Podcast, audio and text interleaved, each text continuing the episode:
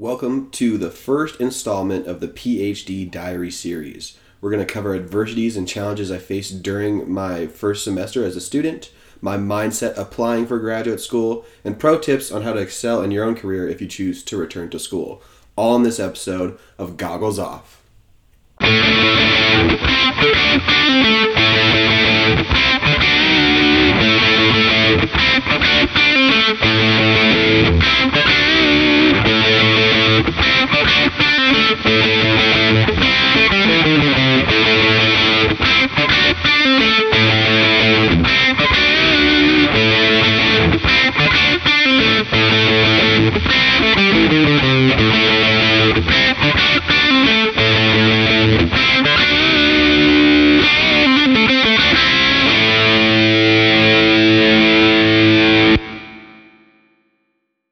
Welcome to another episode of Goggles Off. This show is going to be a little bit different than previous episodes, so I figured I would start kind of a PhD diary series uh, in which I'm going to start going through my personal journey and my experience uh, undertaking the PhD after each semester that I complete. So I just com- completed my first semester uh, in the PhD in biomedical engineering at the University of Texas at Austin. Go Longhorns! Um, and so I figured now would be a really good time for me to share some of my perspective uh, and some of you know the adversities that I faced uh, in undertaking this journey, and kind of give a little bit of a flavor of, of what to expect for someone who is pursuing a PhD or thinking about pursuing a PhD. So, really excited to share this experience with you, and I hope you like this new episode format. Um, and like I said, this is more of a personal diary for me. Uh, we're not going to have a guest on here, it's just going to be me kind of reflecting on this PhD experience. So, one thing that I wanted to touch on um, is my mindset going into graduate school. Um, and, you know, personally, I didn't really come from a background with a lot of money. Uh, in fact, I actually thought I was going to be a construction worker uh, for the majority of my life. Uh, that's what my dad did. That's what my uncles did, um, and it really just seemed to be the path that I was on. Was this idea of being a construction worker? And then I got a girlfriend at the time who was just absolutely brilliant, um, and she really I'm kind of a competitive person, and so she was so brilliant, and I wanted to kind of, you know, also be uh, smart like she was, and so I started really trying in school, and I started noticing, wow, like this, there's something to this. Like I actually, uh, you know, I, I think there could be something here. Um, and then after working construction for a while, I realized that uh, not really something I wanted to do, uh, just because it's kind of hard on your body. Um, even though I do like physical labor, I just figured, you know, longevity speaking, it, it wasn't for me.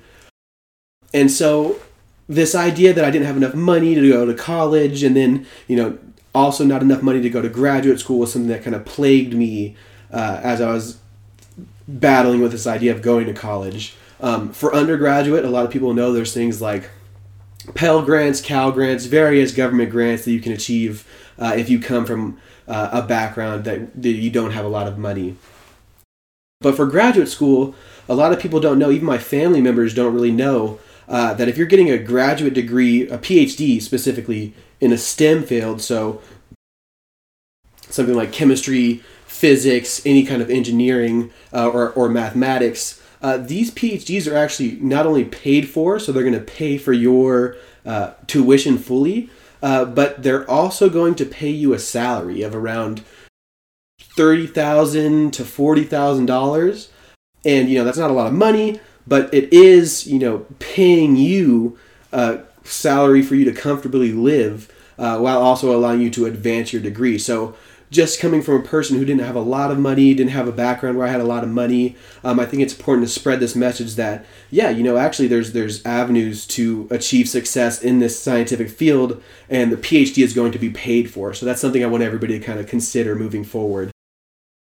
And then another thing that I was really considering when applying for the PhD was this question of am I good enough? You know, am I, you know, PhD material, a doctor material?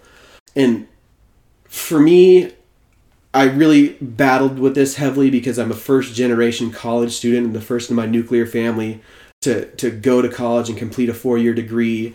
Uh, and then also, you know, now I'm shooting past that uh, and, and going for a graduate degree, a PhD. Uh, even more so, I'm actually switching from a bachelor's of science in chemistry, which is what I got at the University of California at Santa Barbara, and now I'm actually transitioning to a degree in biomedical engineering for the PhD uh, at, at Texas. Um, and so this question of, you know, am I good enough? Are my math skills good enough? Uh, can I do this? Was something that was really burning in my mind. And to give a little context of why I selected biomedical engineering, it was really because the labs that I wanted to join were in biomedical engineering departments. And I want to make that point really, really clear.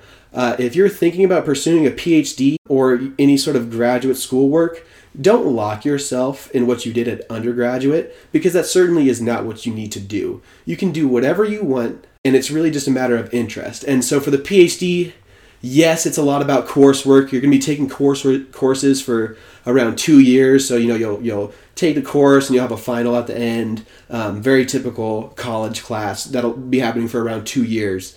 Um, but the PhD is really about you doing research and you working in a laboratory um, and, and conducting unique research. And so you got to find research that you want to do.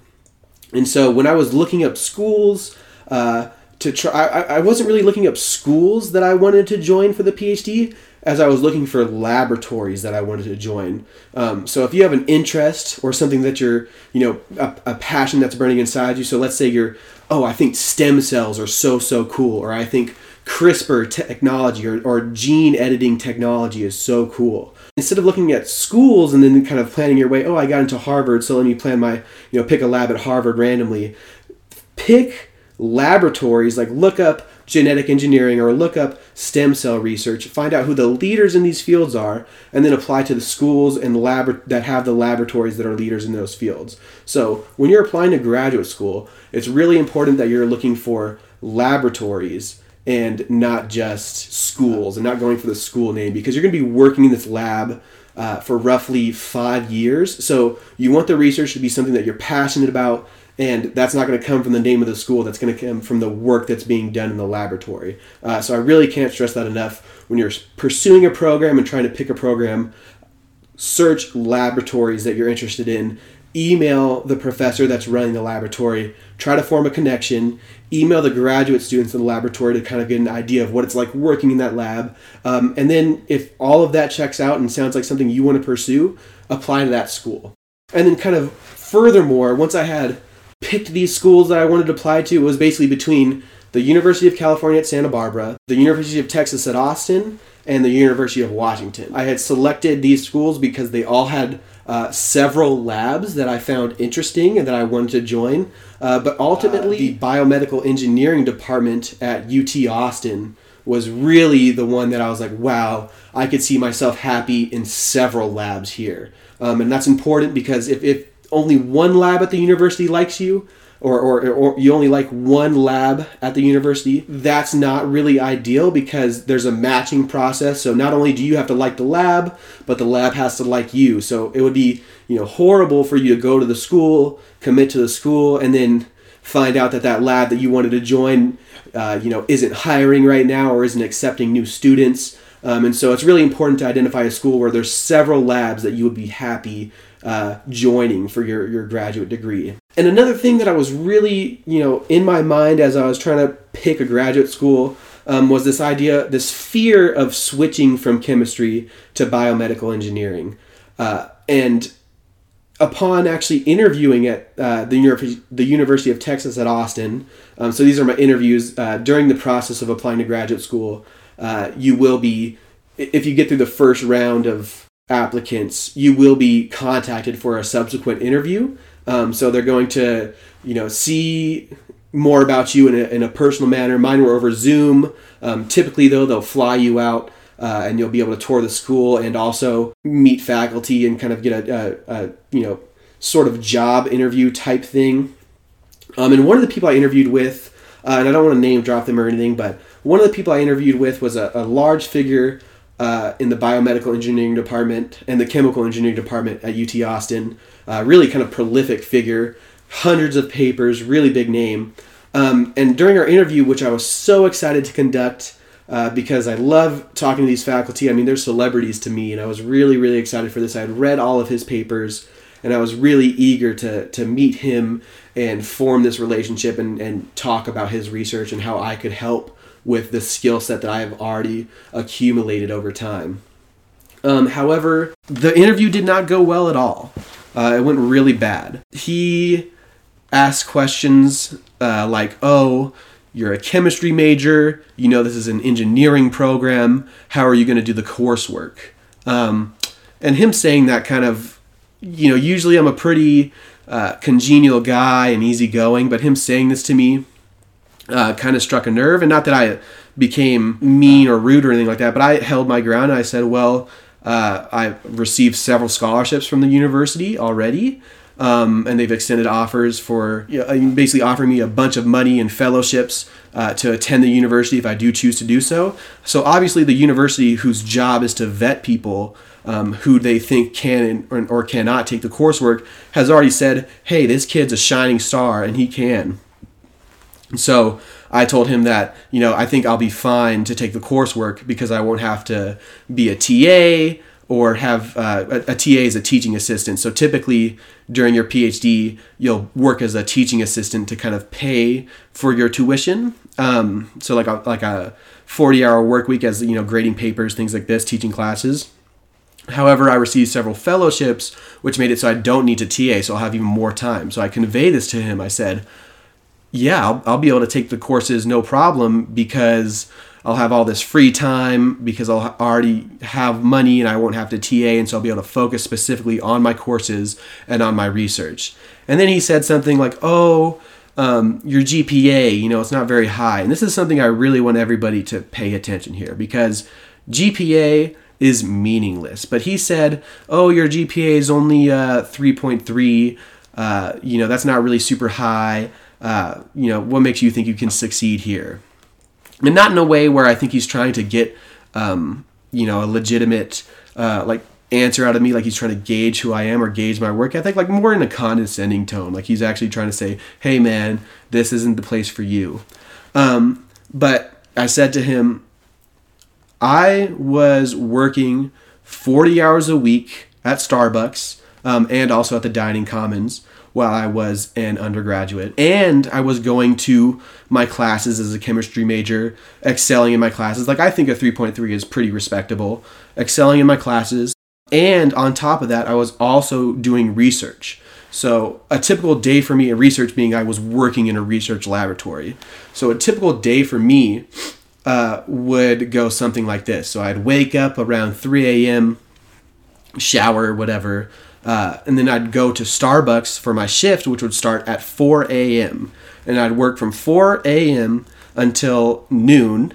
And then from noon uh, to around, I don't know, 4 or 5 p.m., I would, I would have class. So I'd go to class um, and kind of do all that class work. And then from 5 p.m. to midnight, essentially, I would work in the laboratory and do research. And then in the, in the meantime, between experiments, I would work on homework that I had accumulated, you know, from my classes during the day uh, or study. And so, this idea that you can try to put me into a box and paint the full picture of what I was going through at the time, sleeping three hours a night um, with this this number, this GPA, this 3.3, that in no way encompasses what I was actually doing, and I don't think that encompasses what anyone's actually doing because if I was only going to school and I didn't have to work full time and pay my bills, and I didn't have to, uh, you know, also conduct research and also try to, you know, keep physically fit in the gym, I could have easily gotten a 4.0. School isn't very difficult if you have an infinite amount of time to study, um, but you know, it really rubbed me the wrong way the way he was trying to condescend down to me because I didn't have a 4.0 average.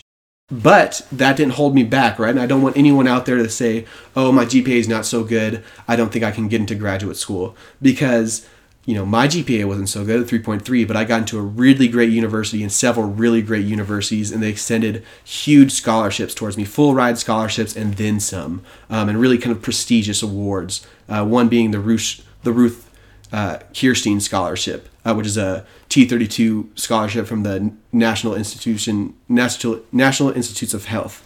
um, which everybody kind of knows about nowadays. But I really don't want anybody out there to think that, oh, my GPA is too low. I can't uh, you know, go to graduate school. I'm already in this box. Uh, it's over for me. Uh, because you can talk about these things in your personal statement. So, my personal statement, I talked about how I was a first generation college student. And when I came to college, I didn't know what I was doing. I talked about how I was working 40 hours a week and, you know, sleeping three hours a night and, you know, still conducting research and still working towards this dream that I had of being a scientist and running a research laboratory. And so, when you're applying to graduate school, you know, these numbers are a thing, right? Your your score on the GRE is a thing, and your uh, your GPA is, is just a number. But really, you do have an opportunity to explain yourself, and on, on this on this personal statement that you write for the application, really be sure to to unpack who you are and what makes you different, and why you would be uh, great candidate for the PhD and why you're going to succeed. Um, and so I talked about my, my work ethic and how that will really lend itself uh, to my studies as I pursue the PhD. And so after this professor kind of really talking down to me and you know really making me feel bad about the interview uh, or during the interview, uh, I definitely had a lot of fear and I really wanted to prove him wrong. And I'm happy to say I did. Uh, so my first semester at UT Austin, uh, in this PhD in biomedical engineering, uh, I got a 4.0 in all my courses, and they were challenging courses. Um, I had never uh, coded on the computer before, like in a serious capacity. I'd, I'd, messed around a little bit here and there, but I had never actually wrote serious code. Um, and my first class, I'm writing, um, I'm, I'm doing machine learning and like intense algorithms and really doing high level programming um, which you know I, am over here at the start of the class. I'm like, how do I how do I save a file in MATLAB, which is the uh, computational language that I was learning at, at Austin? You know, how do I uh, even you know download the program? How do I open the program? Things like this. Uh, and I went from zero to 100 real fast as I went from not knowing how to do, do that to complex uh, programmer problem solving uh, and machine learning you know, and it took a lot of time, and I kind of saw some of my peers who had more experience in that realm and who had been engineers previously um, and, now, and now are advancing their engineering degree having an easier time than me. But it really just came down to me sitting down uh, you know putting in those extra hours and and uh, focusing and learning the material and becoming a programmer. Um, and i really think you know uh, friends like Nick Cardinal, uh, who's a great friend of mine who, who was a programmer uh, by profession, and he really kind of helped me uh, learn some of the syntax and learn the way to think about uh, problems when I'm programming and how to diagnose issues as they come up. Um, also, want to thank my cohort for being so good to me. Like we all help each other so much. So my cohort being the other incoming uh, PhDs in biomedical engineering. They're all so fantastic and so down to earth, and they really uh, helped uplift me. And you know, when I had a question, they would help me with it, and they weren't uh, cutthroat or trying to, you know, direct the curve in any way by making me bomb or anything. It really was them trying to uplift me and all of us uplifting each other. Um, and then me also kind of uh, dusting off the cob the cobwebs with like some intense math that I hadn't done in a long time. So uh, for one of the courses, um, fantastic course, it was all about the different biomedical imaging modalities that exist. So things like x-rays. So if you break your arm you go get an x-ray. Um, i learned how to engineer that system. So you know what makes an x-ray machine and how x-rays work um, you know the math behind it. So all the complex physics and mathematics that make this physical phenomenon of taking an x-ray possible. Um, and also you know how to conversationally describe what's going on to a person. So uh, this applied not only to x-rays but also to mri so magnetic resonance imaging uh, pet scans uh, and also ultrasound um, and so learning the physics and math of this obviously uh, required me to kind of dust off some of those cobwebs which i hadn't used in a while you know, because after graduate or after my undergraduate, I took three years off to just work in a laboratory uh, where I studied squid camouflage. Um, but I really didn't, you know, use a whole lot of mathematics while I was in the lab. It was more of wet lab skills, actually doing experiments. Um, so certainly uh, now solving triple integrals uh, and doing you know solving physics problems uh, was was a challenge and I had to relearn that but also again pointing you know same same vein as learning this programming uh, if you want something, you got to pursue it. And if you want something and you and you believe in yourself and you put the work in, you can do it. We're all so infinitely talented, and in, like your potential is just so much more than what you think it is, and you can really do anything. Um, I really believe that. I mean, it, it kind of this mindset kind of comes from my experience in the the gym. So I went from when I was a you know maybe 14 years old. I remember I could bench press around 90 pounds, something like that. And I figured, oh, I'm not a strong person. I'll never get stronger. But I kept working at it. Like I just, there was something about it that I liked to do and I wanted to get stronger and I wanted to work at it. And so I did. I put those hours in and I got stronger. And uh, all my lifts nowadays are around 300 something pounds. And I'm, I'm, I'm much stronger than I was previously. And this, this idea of working at something and putting the time in and staying committed to something applies not only to the gym or physical health or running but also to you know any skill that you want to build. So if you want to learn how to play the guitar you got to play the guitar you know 30 minutes a day for a couple years. Or if you want to become a high level programmer you got to sit down for hundreds of hours uh, you know in my case and you really got to make that effort to learn and you got to catch up and you got to really commit yourself to this and so, you know, don't take it lightly when you're pursuing something like a PhD or, you know, switching fields, but know that you can do it. You really can do anything you set your mind to. I know it's cliche, but if you have a goal and you want to pursue it and you pursue it with everything you've got, it's going to happen. I really believe that. I really think that we all are you know the masters of our universe and we can make anything we want happen for ourselves. We can manifest what we want. Uh, certainly you can't just you know make magic things happen but if you put the work in you will see results. And that's what happened with me with this course uh, with you know the relearning of the mathematics and the physics and also the the you know now new learning of uh, how to program. Um, and so that kind of leads me into uh, the first semester. So this idea of you know me in the first semester of graduate school um, and you know what to expect from your first semester in graduate school um, so you can do uh, on top of the coursework which i just kind of mentioned a little bit touched on a little bit uh, you have to pick a laboratory that you're going to work in for the next four to five years um, and so there's two ways you can do that. You can either direct match, which is exactly what it sounds. So you identify a laboratory that you want to join. You email the professor. You say, hey, I want to join your lab. They say, great, I'd love to have you. Boom, you've direct match with that professor, and now you are going to work in their lab uh, as you pursue the, your PhD. So you'll get your, your publications, uh, and the work that you do will come out of that laboratory. The other method is this idea of rotations. Um, and rotations being this idea that you go to a laboratory. So you message a professor, you say, hey, can I rotate in your lab? You do so for uh, about a month. Each program's a little bit different, but my program was a, about a month. So you'd rotate in the lab for about a month, um, see how you like it, then go rotate in another lab for about a month, and then go to another lab and rotate in it for a month um, and so you can kind of get the flavor of three different laboratories. Um, and at the end of your first semester or your first year, uh, you can pick which laboratory you like the most, and that will be your home for the next five years. And so I wanted to kind of touch on my experience and also my perspective on this idea of a direct match versus rotations. Um, so with a direct match, that's great because you get to start your research right away and you kind of get a, a, head start on you know your phd because now you don't have to go through that three months uh, or you know that that full year of time while you're rotating. Uh, however there are some major drawbacks to a direct match. So you know maybe you thought the lab was something that it wasn't and now you're stuck there. You know maybe you actually don't fit in with the lab that much or the research isn't actually that interesting to you um, and so you're you may, might find yourself in a position where you're unhappy for the PhD, which is you know five years of your life. So you certainly want to get it right when you rotate or when you pick a lab. Um, and also when you're direct matching, right?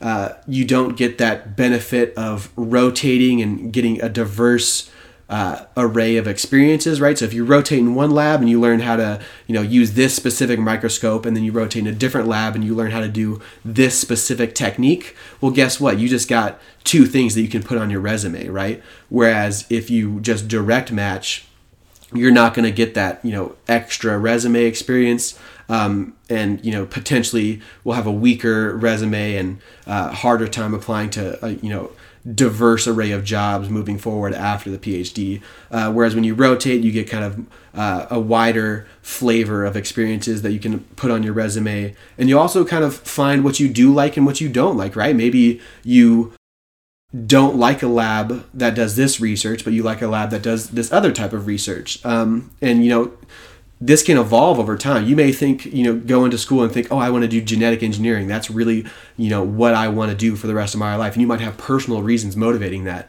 um, like I did with my, my brother and his genetic disorder. However, you know, you might actually get into the field and be like, actually, this isn't something that I really want to pursue for the rest of my life, right? And so uh, maybe you know, if you did a direct match, you wouldn't really be able to parse that out. But if you do rotations, you can really see clearly what you do and don't like.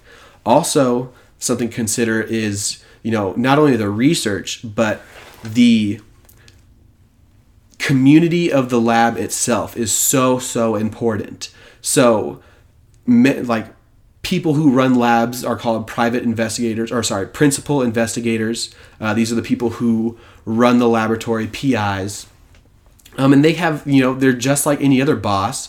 They have different styles of mentorship and different styles of, of leadership.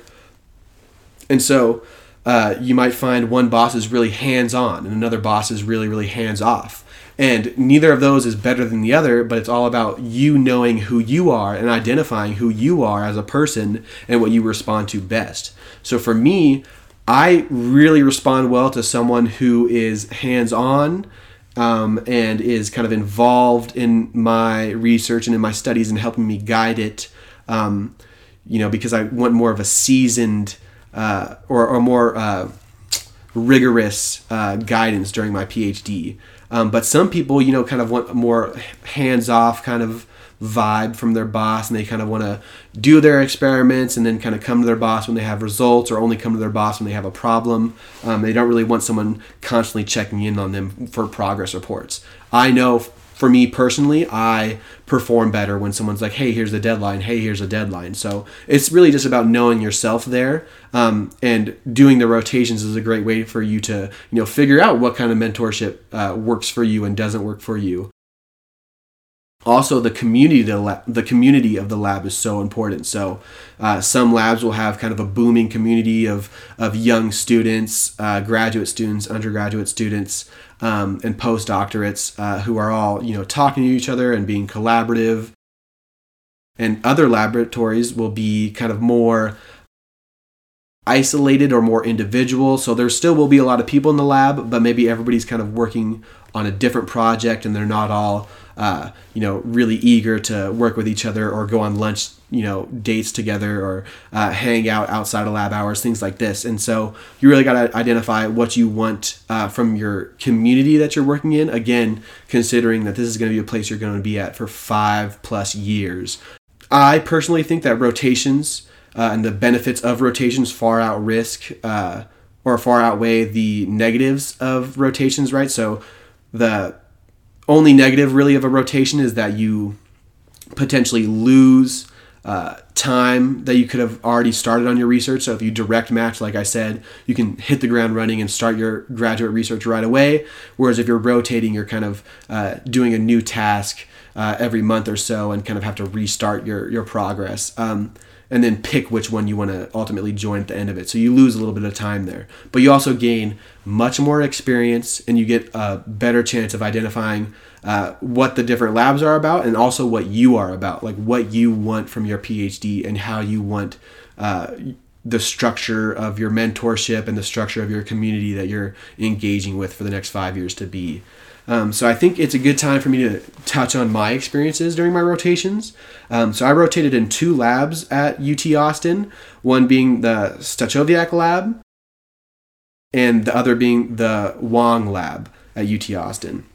So the Stachowiak lab, uh, Stachowiak lab, was really a huge reason I came to uh, UT Austin. So they were investigating membranes and intrinsically disordered proteins and the interplay between these two, um, and you know just from a fundamental biophysics perspective, how these things work.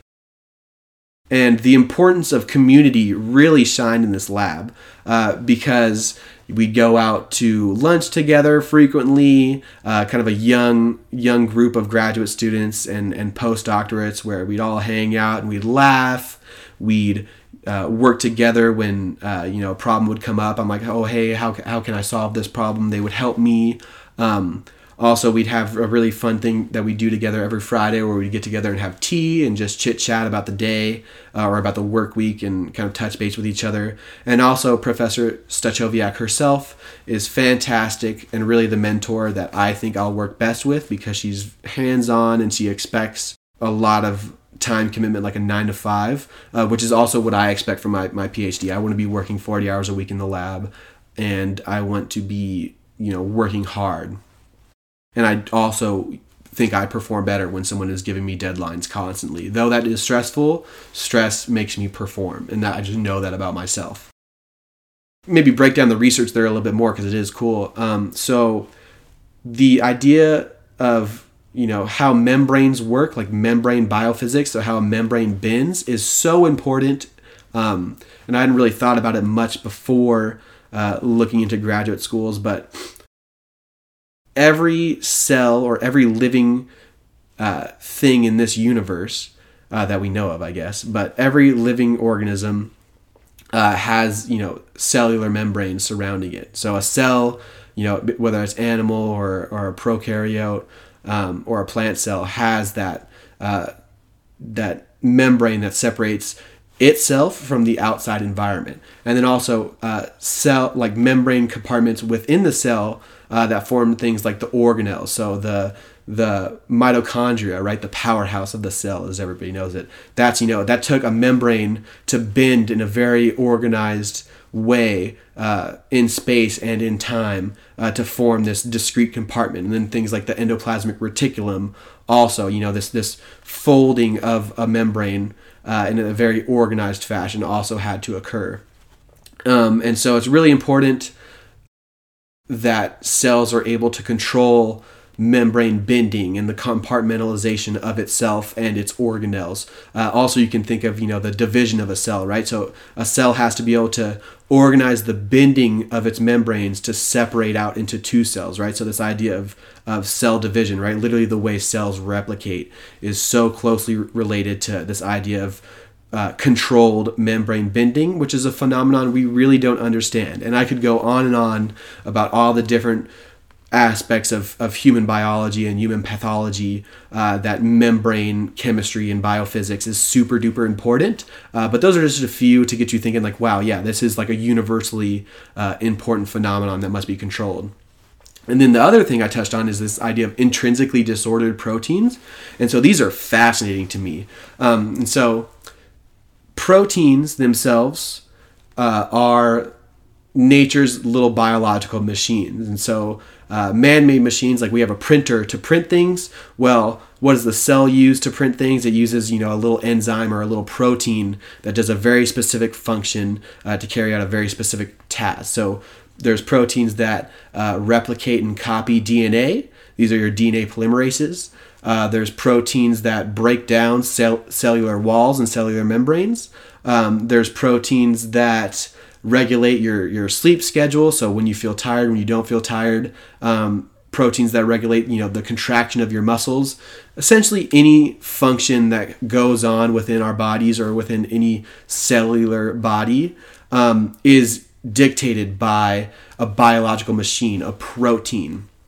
And so over the past 50 years, right, biochemistry being a field that emerged around 1950s, 1940s, 1950s, um, everybody thought that a protein's structure led to its function. So you needed a specific shape to impart the function of the protein. So if the protein, right, the little molecular machine, if it's shaped like a pair of scissors, it probably cuts something. So this is something like a lyso- lysozyme. So it, it cuts. Um, or if it's shaped like a hammer, it probably smashes something, uh, etc. Right. So the idea that a shape the protein folds into a very specific shape, and that shape uh, imparts its function. Was like this universal belief. Um, but in actuality, around 50% of the proteins that make up human beings and, and all animals and, and plants, um, 50% of these are uh, unfolded. So they don't have a specific structure. They don't have like a, a shape to them. They don't look like a pair of scissors. They don't look like anything. And scientists for the longest time were like, oh, those are just junk. Those proteins are just junk. Or the the parts of the protein that are not folded, those are just junk parts, you know, have no uh, functions to them. And that's silly, right? That wouldn't make sense. Why would biology, uh, you know, keep making these useless proteins, right? That takes energy for the cell to make these proteins. So why would it just do this and be energy inefficient? That's not how biology works. Um, and so that doesn't really make sense. So we don't understand around 50% of the proteins that make us, you know, us, or the proteins that make life possible. Um, and it's actually growing growing knowledge is, is starting to accumulate that these proteins that lack structure, these intrinsically disordered proteins, um, actually have so many roles in biology that are very, very important, and a lot of them have to do with orchestrating uh, the the bending of membranes in a very specific and time controlled manner. And so I could also go on and on, and I'll probably have an episode about uh, intrinsically disordered proteins in themselves. But they're involved in things like Parkinson's disease, Alzheimer's disease, um, the uptake of uh, cargo by the cell, and also dynamic camouflage in squid, and a whole myriad of other functions that are still yet to be illuminated. Um, and I really could just go on and on about this because there's so many things that these intrinsically disordered proteins are being identified to do. And so I'm really excited to illuminate uh, this fundamental uh, biophysical phenomenon and this this novel class of proteins and try to shed light on what these do. Ultimate goal is to be in a textbook someday um, and you know give lectures on this and help learn this fundamental science, which will ultimately uh, help future drug design and and biomedical treatments for various disorders. Um, so yeah, that's the research. So intrinsically disordered proteins and membranes, really cool stuff and also the Stachowiak lab had a really incredible sense of community and I felt totally at home there and I've loved it. I absolutely loved it. I could see myself there for five years, no problem. Um, and then I rotated in Professor Wang's lab, not because I felt that I didn't, you know, I had already kind of said, oh, I really love the Stachowiak lab. That's where I want to be. Um, however, like I said, I think it's important to do the rotations to, you know, confirm that, you know, that's the best option for you and also at the same time gain experience that you otherwise wouldn't get if you just committed to one lab and direct matched. So I rotated in uh, the Wang lab at UT Austin, and this research was awesome. I mean, it was just absolutely like science fiction. Um, so the bread and butter of this lab was this idea of sono optogenetics. So sono being uh, like sonar, like uh, sound. So using sound uh, to control optogenetics. And optogenetics is a growing field of uh, biomedical engineering where you can turn a protein on and then turn it off uh, based off the stimulation by light. So you can shine light of a specific wavelength, like blue light, onto a, a protein and and make that protein turn on. And so, for example, if you have a protein that's going to um, alleviate Alzheimer's symptoms in a patient. Um, you know, normally people take drugs uh, orally or intravenously to turn proteins on and off. Um, however, if I can just shine light on you, um, then this uh, is a much less invasive way to activate that protein and, and, start that treatment because light will just penetrate your tissue and isn't going to like hurt you or anything like that. Uh, and it's certainly less invasive than like a drug. Um, and then this this sono optogenetics is combining these light activated proteins um, with this idea that you can turn on these light activated proteins with ultrasound. So, ultrasound can actually trigger mechanoluminescent nanoparticles, which, when they get wiggled with the right uh, wavelength of sound, they'll illuminate some light, and then that light will turn on the proteins that we want. Um, so, it's a way for you to control the activation of genes in different regions of the body using only non-invasive ultrasound. Ultrasound like really doesn't hurt you in any way. That's why we use it for babies and stuff in the womb because there's no radiation. Uh, it doesn't really cause excessive heat uh, in the tissue and it's really just a great and easy and really cheap way of uh, activating a gene. So this this sono optogenetic toolkit was something that the Wang lab uh, was really developing. And so what i was working on the Wang lab was investigating dopa decarboxylase activation in the brain of a Parkinson mouse model. Um, so, this idea that uh, Parkinson's disease is characterized by a loss in the uh, function of this protein called dopa decarboxylase in the striatum of the brain, so kind of like uh, near the brainstem. Um, and so this this dopa decarboxylase stops working and it stops converting levodopa to dopa, um, and you know you you're you kind of stop having your uh, dopamine you know triggering neurotransmitters and triggering you know proper synapse firing. And so people like can't control their nerves and they can't control you know their own limb movement. And you know how horrifying is that right and so this idea that you can turn these genes back on and upregulate them uh, through the use of this sono optogenetic toolkit, so using sound to turn these genes back on uh, to alleviate uh, Parkinson's in a mouse model, and then obviously we would want to extrapolate that to a human model at some point. So it was a really, really cool um, laboratory, and I loved it. But there were some issues, right? There were some issues that I identified for myself personally. So, one, I wasn't really a huge fan of the idea of working with mouse models for the next five years. Um, you know, I'd have to, uh, you know, experiment in the mouse, breed the mice, and then ultimately, when the experiments are over, kill them in a humane fashion. Um, but that wasn't really something that I wanted to do. Um, and wasn't really something that I was eager to do just because I don't have the stomach for that really and then also uh, I just didn't identify and click as much with the community in that lab. It was much more individual. This is primarily because uh, Dr. Wang was a new professor or is a new professor at UT Austin. And uh, though I'm 100% sure that his research will find great success because he it's just awesome. It's straight up science fiction. It's just it's so new and so uh, kind of just getting started that it would have taken a lot more effort on my part and a lot more personal agency on my part uh, to help get this lab really off the ground.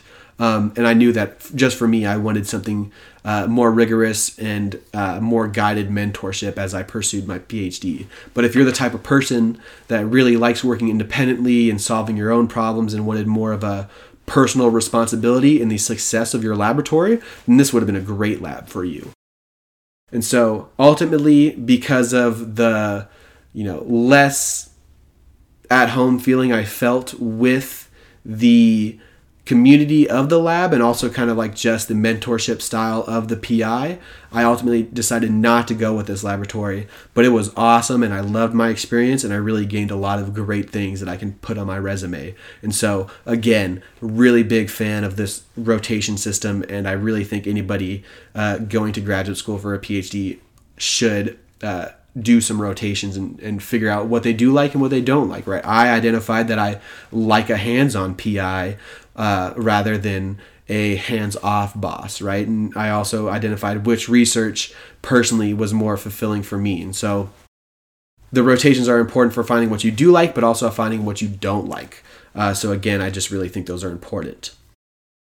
And then as far as classes go, uh, I already kind of talked about this a little bit, but the imaging modalities class was awesome. How X-rays work and how MRIs work, how ultrasound works. I mean, I really think for the rest of my life, I'm going to be annoying when I go to the hospital or I go to a doctor's office and I get an X-ray because uh, I'm like, oh, do you know how uh, this this works and how this image forms? And uh, I could solve the triple integral that would blah blah blah. And I, I don't know, I was so fascinated by the, the magic that goes on with these machines.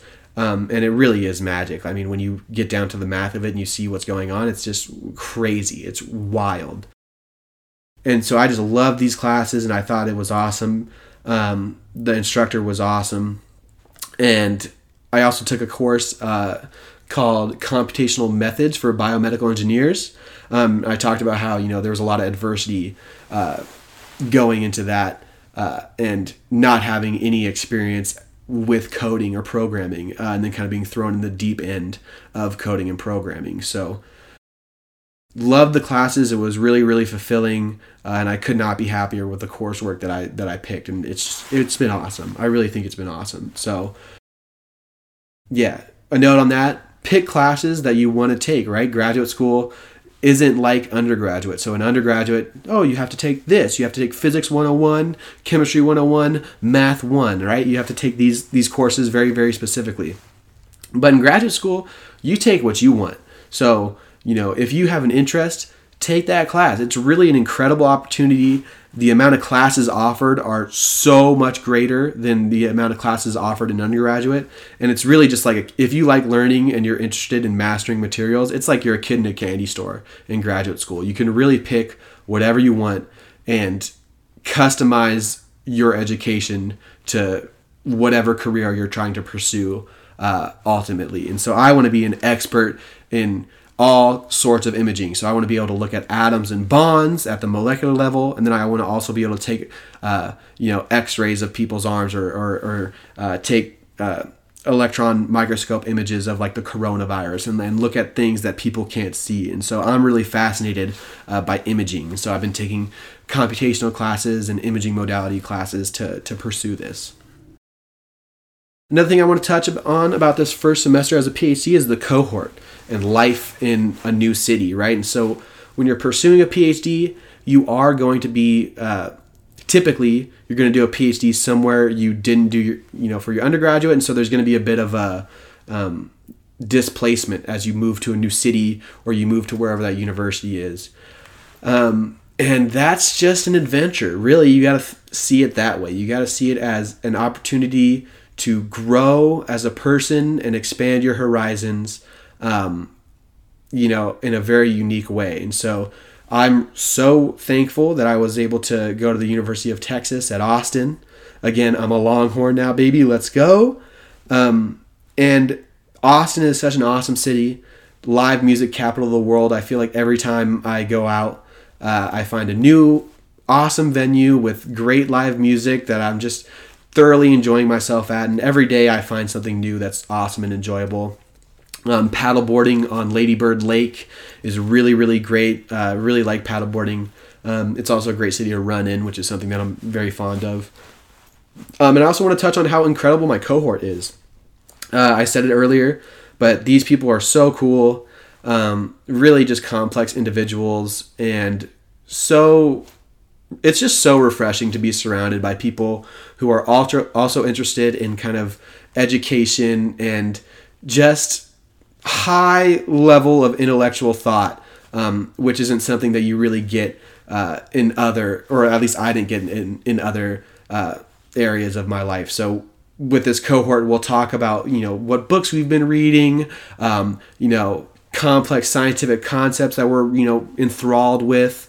Um, and we'll also do things like you know bar hopping or, or playing charades together or going to sports events uh, one really awesome thing that we did together was a friendsgiving right? So the first thanksgiving away from all of our families um, it's still important to find that sense of community and we had a friendsgiving so a little potluck exchange and that was just awesome just to you know have a sense of home away from home.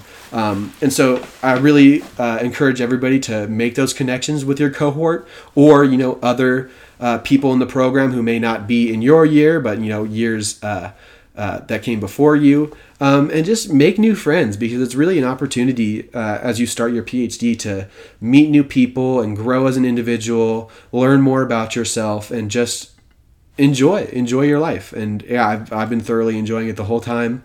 Um, that's not to say that there hasn't been a lot of adversity, but yeah, it's just incredible.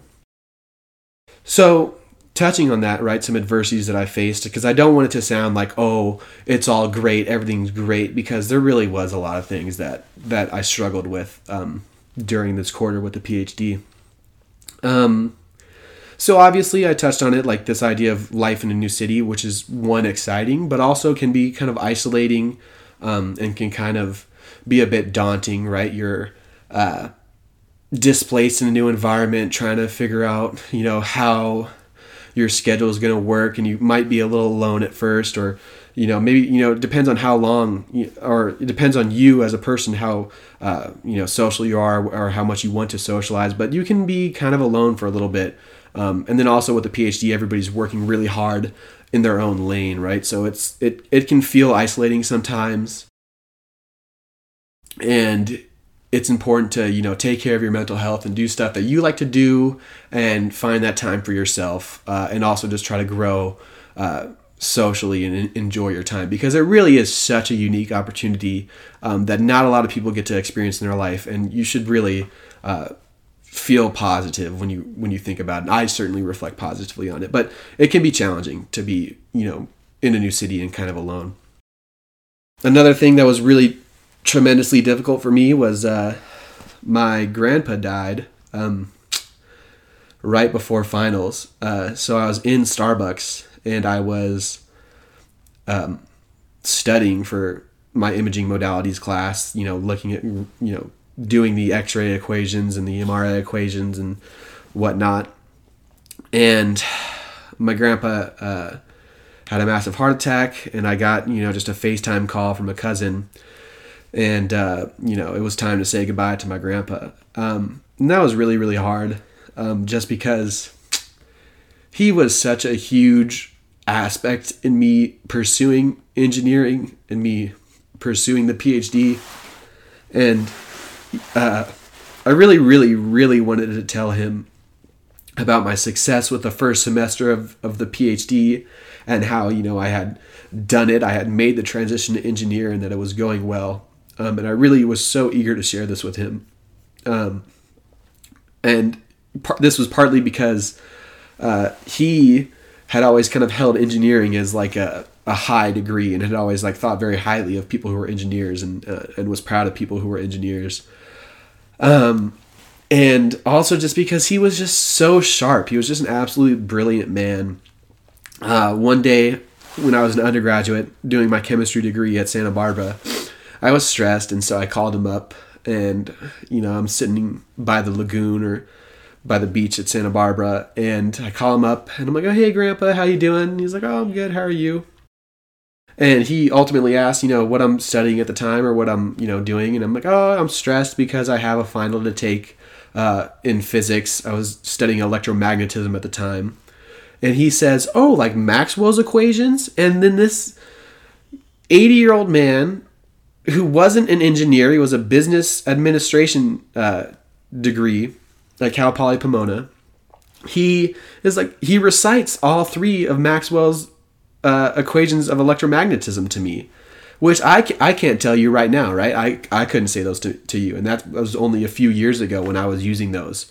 Um, and there's really no reason for him to know those. And it was just he was just incredible, like really how sharp he was even until the end. Like he was just next level intelligence. And I think it was really because he didn't want to learn things for the sake of learning them or for the sake of, uh, sorry, for the sake of getting a degree um, or, the, or the sake of getting an A in a class.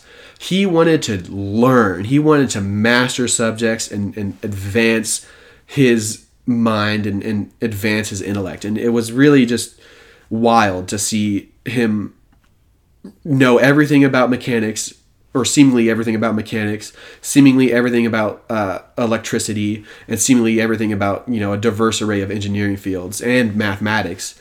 Um, when there was really no reason for this business major uh, for, from Columbus, Ohio, to know this, and so that was really hard to say goodbye to him while studying and just try to keep it together, you know, and push forward and take finals and not let that you know, hold me down or uh, stifle me because I knew that's not what he would want. I knew he would want me to be successful and persevere and push through it. And I did. And yeah, I got the 4.0. And I'm really, really proud of that. Um, and yeah, but that was an adversity I faced during the. Uh, during the uh, first semester of my PhD, and it was difficult. Um, and then also, you know, just adjusting to a new area and feeling isolated, like I touched on before. Uh, some dating stuff, like you know, going through a breakup, small little thing. That's that's really small, but you know, there are there are adversities, right? There, I'm a real person, and uh, you know, there was certainly uh, some dark sides to my first semester. Uh, however, wow, what an awesome first semester, and I really could not be uh, more excited for the next semester and really thankful that I got to experience this and that I'm on this journey of pursuing the PhD. And I would really encourage anyone who's thinking about a PhD or you know going back to school. Maybe you're just going back to school to change fields into a, a different degree, but you know just do it and just you know if you love learning and you want to advance your degree. Uh, because there's a, a, goal that you have in mind. You know, you want to be. For me, I want to be a the head of a research lab someday. Um, you know, and if that require you, that does require an advanced degree. Um, and so, you know, pursue that. Uh, and it's a really rewarding experience. Uh, and my first sem- semester was really tremendous, even though it came with a ton of adversity and a ton of self doubt. Um, it turned out phenomenal. I got a 4.0, like I said, uh, and I got accepted to the laboratory of my choice, right? So I direct, like the Stachowiak lab, which is the lab I wanted, accepted me. And so now I'm working in that laboratory. Um, and yeah, it just was a fantastic experience all around. So, in closing, uh, thanks for listening to this first installment of my graduate diary. Um, and feel free to message me, you know, if you have any questions about the experience, um, or you know, if there's anything you're cu- curious about moving forward. Um, and yeah, just thanks again so much for listening, and I'm excited to tell you how the next semester goes. So yeah. Did you like this episode? What are your thoughts on the whole PhD diary series? Please let me know. Leave a comment or a review on Apple or Spotify. Really would mean a lot to me as I continue to grow this project. Subscribe on YouTube, drop some likes thank you so much for everybody who supported so far, and I'm excited to keep working on this in the future. Cheers.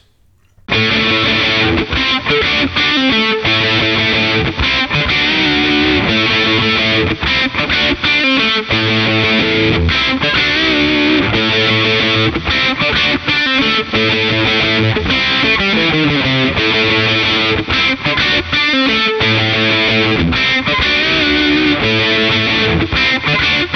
Thank you.